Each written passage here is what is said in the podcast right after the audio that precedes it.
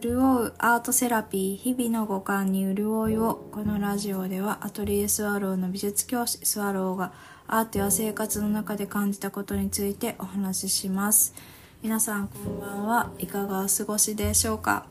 はい。私は567と個展があってあのご来場いただいた皆さん本当にありがとうございました。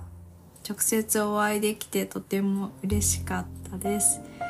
あのこの3日間でね、えー、いろんな方に絵を見ていただけてで感想を聞かせていただいてすごいこう幸せな気持ちになりました。はい。なんか以前から知ってくださっている方もてくださったしたまたまその会場をこう見て目に留まって絵をこう見てくださった方もいらして、うん、いろんな方がいたなって今でも思い返すとああいい時間だったなってすごく思います。はい。で、その中で去年もね、同じ時期に個展をして見に来てくださった方がいたんですけど、でその方が今回も来てくださってであの妊娠されていてでお母さんになるっておーって思って。でじゃあ今日は2人で見に来てくれたんですねって話してたんですけどあーなんか絵が体調にいいですみたいなコメントくださってなんか嬉しかったんですよね。あそういうこともあるんだ絵ってって思って。面白いですよね。目で見ているのが母さんだとしてそれをこう感じ取ってお腹に伝わってあーみたいな気持ちをお腹にいる子がなんかあーって思ってるんだなって感じるってことですよね大凶ってきっと。だからあすごい面白い。でもし来年以降だったらその子にも会えるかもしれないんだって思ってその時はもしかしたら今度は目で見てね絵を感じ取ってくれるのかな何かとか思って。うんなんか月日が流れる中で電話しているといろんな視野がこ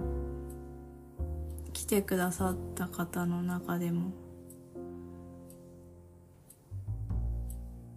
なんていうか進んでいるから時間がいろんな視点が生まれるんだなって思いました今回。それはすごくなんか感慨深い、うん、感じでしたね。そう。それでねそこの空間は他のこうワークショップとかも何個か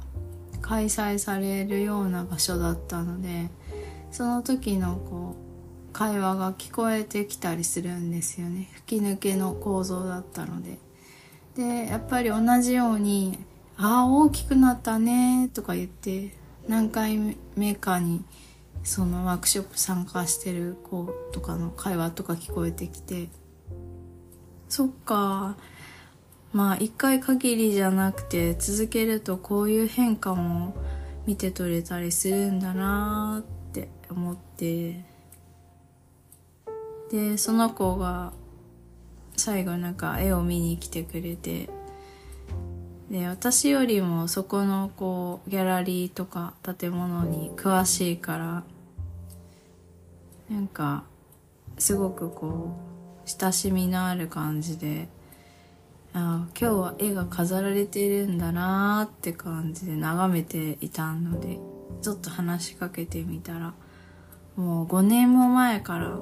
そのワークショップに参加しているんだって教えてくれてえー、すごいなーって思って。うん。なんかそのものづくりとその参加した人が感じることがえっ、ー、と特にこう密接に共有してるわけじゃないんだけど長い時間の中で定点でたまにああこんなことができるようになったとかこんな風なことに今興味があるとかなんかそういうえなんか気づきとか変化を共有できる